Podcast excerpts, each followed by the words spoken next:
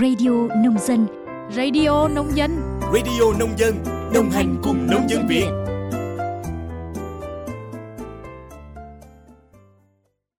Biên tập viên Minh Quân và Minh Yến xin kính chào quý vị và các bạn thính giả của Radio Nông Dân. Quý vị và các bạn đang nghe bản tin nhịp sống nông thôn mới.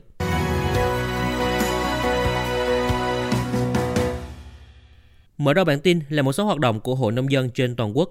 Mới đây, Hội Nông dân thành phố Hà Nội đã tổ chức hội nghị tổng kết công tác hội về phong trào nông dân năm 2023, triển khai nhiệm vụ về phát động phong trào thi đua năm 2024.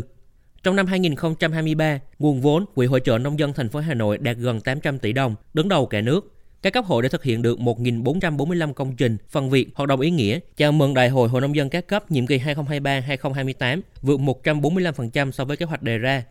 Các cấp hội nông dân Hà Nội đã kết nạp gần 12.000 hội viên, chỉ đạo hướng dẫn thành lập và ra mắt 70 chi hội nông dân nghề nghiệp, 453 tổ hội nông dân nghề nghiệp, duy trì tốt 18 điểm kết nối tiêu thụ nông sản an toàn trên địa bàn, đồng thời ra mắt 4 điểm kết nối nông sản an toàn. Ngoài ra còn có một số kết quả khác. Trong năm 2024, Ban chấp hành Hội nông dân thành phố Hà Nội xác định triển khai các nhiệm vụ công tác trọng tâm năm 2024 với chủ đề hỗ trợ nông dân ứng dụng chuyển đổi số và liên kết hợp tác, chủ động tham gia xây dựng nông thôn mới nâng cao kiểu mẫu. Theo đó, 100% cán bộ, hội viên nông dân được tuyên truyền, phổ biến giáo dục chủ trương của đảng, chính sách pháp luật của nhà nước, thành phố, nghị quyết của hội. 100% cán bộ hội chuyên trách các cấp và chi hội trưởng, chi hội nông dân được trang bị kiến thức về nông nghiệp, kỹ năng nông vận, nghiệp vụ công tác hội, kết nạp và phát thẻ từ 6.000 hội viên trở lên. 100% chi hội có quỹ hoạt động hội, thành lập mới 36 chi hội nghề nghiệp, 406 tổ hội nghề nghiệp. Cũng trong tuần qua, Hội Nông dân thành phố Hải Phòng vừa phối hợp với Ban Kinh tế Trung ương Hội Nông dân Việt Nam tổ chức buổi tập huấn tuyên truyền nhân rộng mô hình về hợp tác xã nông nghiệp, ứng dụng công nghệ cao, liên kết sản xuất theo chuỗi giá trị và bàn giao mô hình hỗ trợ dây chuyền sản xuất phân bón vi sinh từ phế phẩm nông nghiệp. Tại hội nghị, ông Nguyễn Văn Hiến, Phó trưởng ban Ban Kinh tế Trung ương Hội Nông dân Việt Nam tuyên truyền về phát triển kinh tế tập thể, sản xuất theo chuỗi giá trị. Sau đó, các đại biểu đã được kỹ sư Đỗ Đăng Nam từ Hợp tác xã Đầu tư và Phát triển Sông Giá tập huấn kỹ thuật trồng cây dưa lưới. Kiến thức tại buổi tập huấn đã góp phần nâng cao nhận thức của các cấp hội, cán bộ, hội viên nông dân trên địa bàn thành phố về mục đích, ý nghĩa, vai trò, lợi ích và trách nhiệm trong việc tham gia phát triển kinh tế tập thể, hợp tác xã, ứng dụng công nghệ cao, liên kết sản xuất theo chuỗi giá trị, giúp tạo công an việc làm, tăng thu nhập, cải thiện đời sống cho người nông dân, góp phần phát triển kinh tế xã hội nông thôn, sau hội nghị tập huấn, Hợp tác xã Đầu tư và Phát triển Sông Giá thuộc xã Kênh Giang, huyện Thủy Nguyên đã nhận bàn giao mô hình hỗ trợ dây chuyền sản xuất phân bón vi sinh từ phế phẩm nông nghiệp. Chuyển sang một số thông tin nổi bật về nông nghiệp. Tại hội nghị tổng kết năm 2023, bàn kế hoạch năm 2024 của ngành nông nghiệp, Thủ tướng Chính phủ đã đề nghị Bộ Nông nghiệp và Phát triển Nông thôn đặt mục tiêu tốc độ tăng trưởng GDP toàn ngành từ 3,5 đến 4%, kim ngạch xuất khẩu nông lâm thủy sản từ 55 tỷ đô trở lên. Để đạt được mục tiêu Thủ tướng giao, Thứ trưởng Phùng Đức Tiến cho biết, Bộ Nông nghiệp và Phát triển Nông thôn sẽ tập trung vào 6 nhiệm vụ giải pháp trọng tâm cụ thể như sau.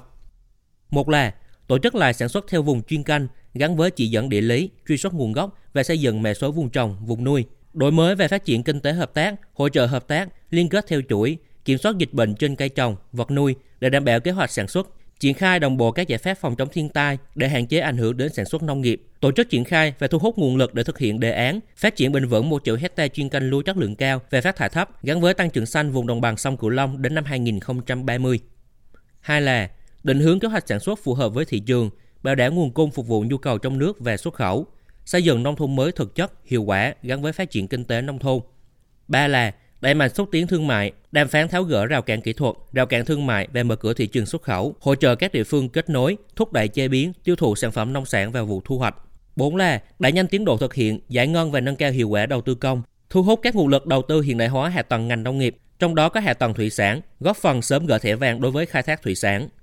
Năm là phát triển khoa học công nghệ và đổi mới sáng tạo thông qua tháo gỡ rào cản, nút thắt cơ chế, chính sách gắn với chuyển đổi số trong nông nghiệp, nông thôn, đồng thời nâng cao chất lượng đào tạo nghề cho nông dân, đào tạo theo nhu cầu của doanh nghiệp và thị trường. 6 là đổi mới phương thức, nội dung nâng cao hiệu quả công tác truyền thông, nhất là truyền thông chính sách phát triển nông nghiệp, nông thôn, sắp xếp kiện toàn tổ chức các đơn vị sự nghiệp công lập thuộc bộ, cải cách thủ tục hành chính, cắt giảm điều kiện đầu tư kinh doanh, tạo môi trường thuận lợi cho đầu tư, kinh doanh vào nông nghiệp, nông thôn. Việt Nam vừa có địa phương tiếp theo lần đầu tiên xuất khẩu xoài sang Úc và Hoa Kỳ. Cụ thể, ngày 5 tháng 1 tại xã Bình Phước Xuân, Ủy ban Nhân dân huyện Trợ Mới tỉnh An Giang đã tổ chức lễ công bố xuất khẩu lô xoài tượng da xanh đầu tiên của huyện Trợ Mới sang thị trường Úc và Hoa Kỳ. Trong đó 6 tấn sẽ xuất khẩu đi Úc và 1 tấn đi Hoa Kỳ. Theo lãnh đạo Ủy ban Nhân dân huyện Trợ Mới, ông Nguyễn Thành Lộc, diện tích xoài xuất khẩu theo tiêu chuẩn Việt Gáp hiện nay của huyện là hơn 700 ha, đã cấp được 41 mã số vùng trồng trên xoài tượng da xanh với diện tích hơn 6.100 ha xuất khẩu sang các thị trường Trung Quốc, Hàn Quốc, Nhật Bản. Phát biểu tại buổi lễ, bà Huỳnh Kim Định, Phó Cục trưởng Cục Kinh tế Hợp tác và Phát triển Nông thôn đề nghị hai công ty hợp tác xã xuất khẩu lô hàng chủ động phối hợp với các sở ngành địa phương, liên kết chặt chẽ với các hộ gia đình cá nhân để duy trì mở rộng và phát triển tiêu thụ nông sản, đẩy mạnh sản lượng xuất khẩu, tiếp tục triển khai các hoạt động nâng cao giá trị, phát triển bền vững chuỗi giá trị trong ngành hàng xoài từ khâu canh tác, chăm sóc, thu hoạch cho đến chế biến, tiêu thụ, xuất khẩu, đảm bảo vừa phát triển các vùng nguyên liệu ổn định cho các nhà máy, vừa góp phần nâng cao đời sống thu nhập cho người dân nông thôn. Cục Kinh tế Hợp tác và Phát triển Nông thôn, Ban Quản lý Dự án các trung tâm đổi mới sáng tạo xanh cam kết sẽ tiếp tục đồng hành, hỗ trợ và tạo điều kiện thuận lợi để hợp tác xã, doanh nghiệp tham gia dự án và thúc đẩy việc phát triển liên kết sản xuất tiêu thụ xoài bền vững. Tại thành phố Hồ Chí Minh, chợ hoa xuân trên bến dưới thuyền Tết 2024 tại bến Bình Đông, quận 8 sắp được tổ chức từ ngày 25 tháng 1 đến ngày 9 tháng 2. Sự kiện sẽ được tổ chức tại đường Nguyễn Văn Của và tuyến bến Bình Đông, phường 13, phường 14. Các hoạt động văn hóa nghệ thuật sẽ diễn ra từ đêm ngày 4 đến 8 tháng 2 tại sân khấu chính tiểu cảnh trên bến dưới thuyền trên kênh tàu hủ đường bến Bình Đông. Chương trình sẽ có các tiết mục biểu diễn lân sư rồng, đơn ca tài tử trên ghe bầu, phố ông đồ, thẻ đèn hoa sen, trang trí đường hoa nghĩa tình tại khu vực nhà cổ trên bến Bình Đông. Nhiều hội thi sẽ diễn ra tại chợ hoa như trang trí nhà hoa, chết che đất, hót múa đón xuân, viết thư pháp chữ Việt với chủ đề nét bút mừng xuân, thi làm mức với chủ đề hương vị ngày Tết. Theo ban tổ chức, chợ hoa xuân năm nay sẽ có thêm mô hình trưng bày giới thiệu sản phẩm gốm đỏ nghệ thuật của tỉnh Vĩnh Long tại đường Nguyễn Văn Của. Còn tại khu vực phía Bắc, từ ngày 26 tới 30 tháng 1 tới đây, lần đầu tiên thị xã Kinh Môn, tỉnh Hải Dương sẽ tổ chức lễ hội xuân trải nghiệm thu hoạch hành tỏi. Theo ông Nguyễn Xuân Hạ, trưởng phòng kinh tế thị xã Kinh Môn, tại lễ hội, ban tổ chức sẽ tổ chức các gian trưng bày một số sản phẩm chế biến từ hành tỏi để giới thiệu sản phẩm đến đại biểu khách mời, tổ chức hội thi trải nghiệm thu hoạch hành tỏi. Mỗi thôn trong xã Hiệp Hòa sẽ thành lập đội tuyển, lựa chọn những nông dân trồng hành tỏi của từng thôn để vào đội tuyển của thôn tham gia hội thi. Đây sẽ là phần hoạt động sôi nổi được trông đợi nhất của lễ hội lần này. Dự kiến sẽ có khoảng 250 đại biểu khách mời tham dự lễ hội. Các đại biểu sẽ tham quan trưng bày một số sản phẩm chế biến từ hành tỏi, tham quan vùng sản xuất thu hoạch hành tỏi, tham gia trải nghiệm thu hoạch hành tỏi. Lễ hội trải nghiệm thu hoạch hành tỏi năm 2024 nhằm giới thiệu quảng bá các tiềm năng lợi thế của thị xã Kinh Môn trong lĩnh vực sản xuất nông nghiệp nói chung và đối với cây hành tỏi nói riêng, quảng bá xúc tiến thương mại, kích cầu tiêu thụ các sản phẩm hành tỏi Kinh Môn trong nước và xuất khẩu, đồng thời từng bước xây dựng chuỗi giá trị cho nông sản chủ lực và sản phẩm hành tỏi theo hướng bền vững. Xã Hiệp Hòa được chọn là nơi tổ chức lễ hội bởi đây là một trong những cái nôi trồng hành tỏi sớm nhất có diện tích và sản lượng hành tỏi luôn ở top đầu của thị xã Kinh Môn.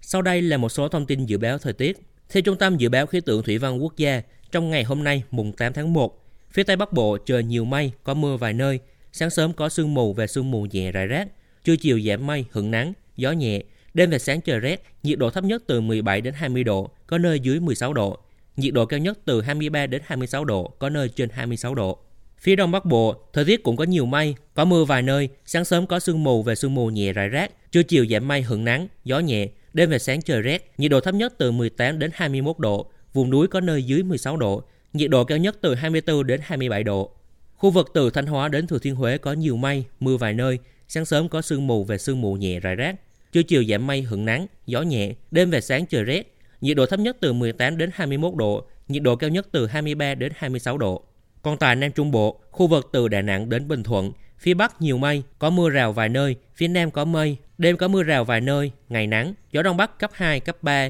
nhiệt độ thấp nhất từ 21 đến 24 độ, phía Nam có nơi trên 24 độ, nhiệt độ cao nhất phía Bắc từ 25 đến 28 độ, phía Nam từ 29 đến 32 độ. Tây Nguyên sẽ đón những ngày đầu tuần với thời tiết có nhiều mây, chiều tối và đêm có mưa rào vài nơi, ngày nắng, gió Đông Bắc đến Đông cấp 2, cấp 3, nhiệt độ thấp nhất từ 17 đến 20 độ, nhiệt độ cao nhất từ 28 đến 31 độ. Trong khi đó, tại Nam Bộ, thời tiết có mây, chiều tối và đêm có mưa rào vài nơi, ngày nắng, gió đông bắc đến đông cấp 2, cấp 3, nhiệt độ thấp nhất từ 22 đến 25 độ, nhiệt độ cao nhất từ 31 đến 34 độ, có nơi trên 34 độ. Thông tin vừa rồi đã khép lại bản tin ngày hôm nay. Cảm ơn quý vị và các bạn đã chú ý lắng nghe. Xin chào tạm biệt và hẹn gặp lại.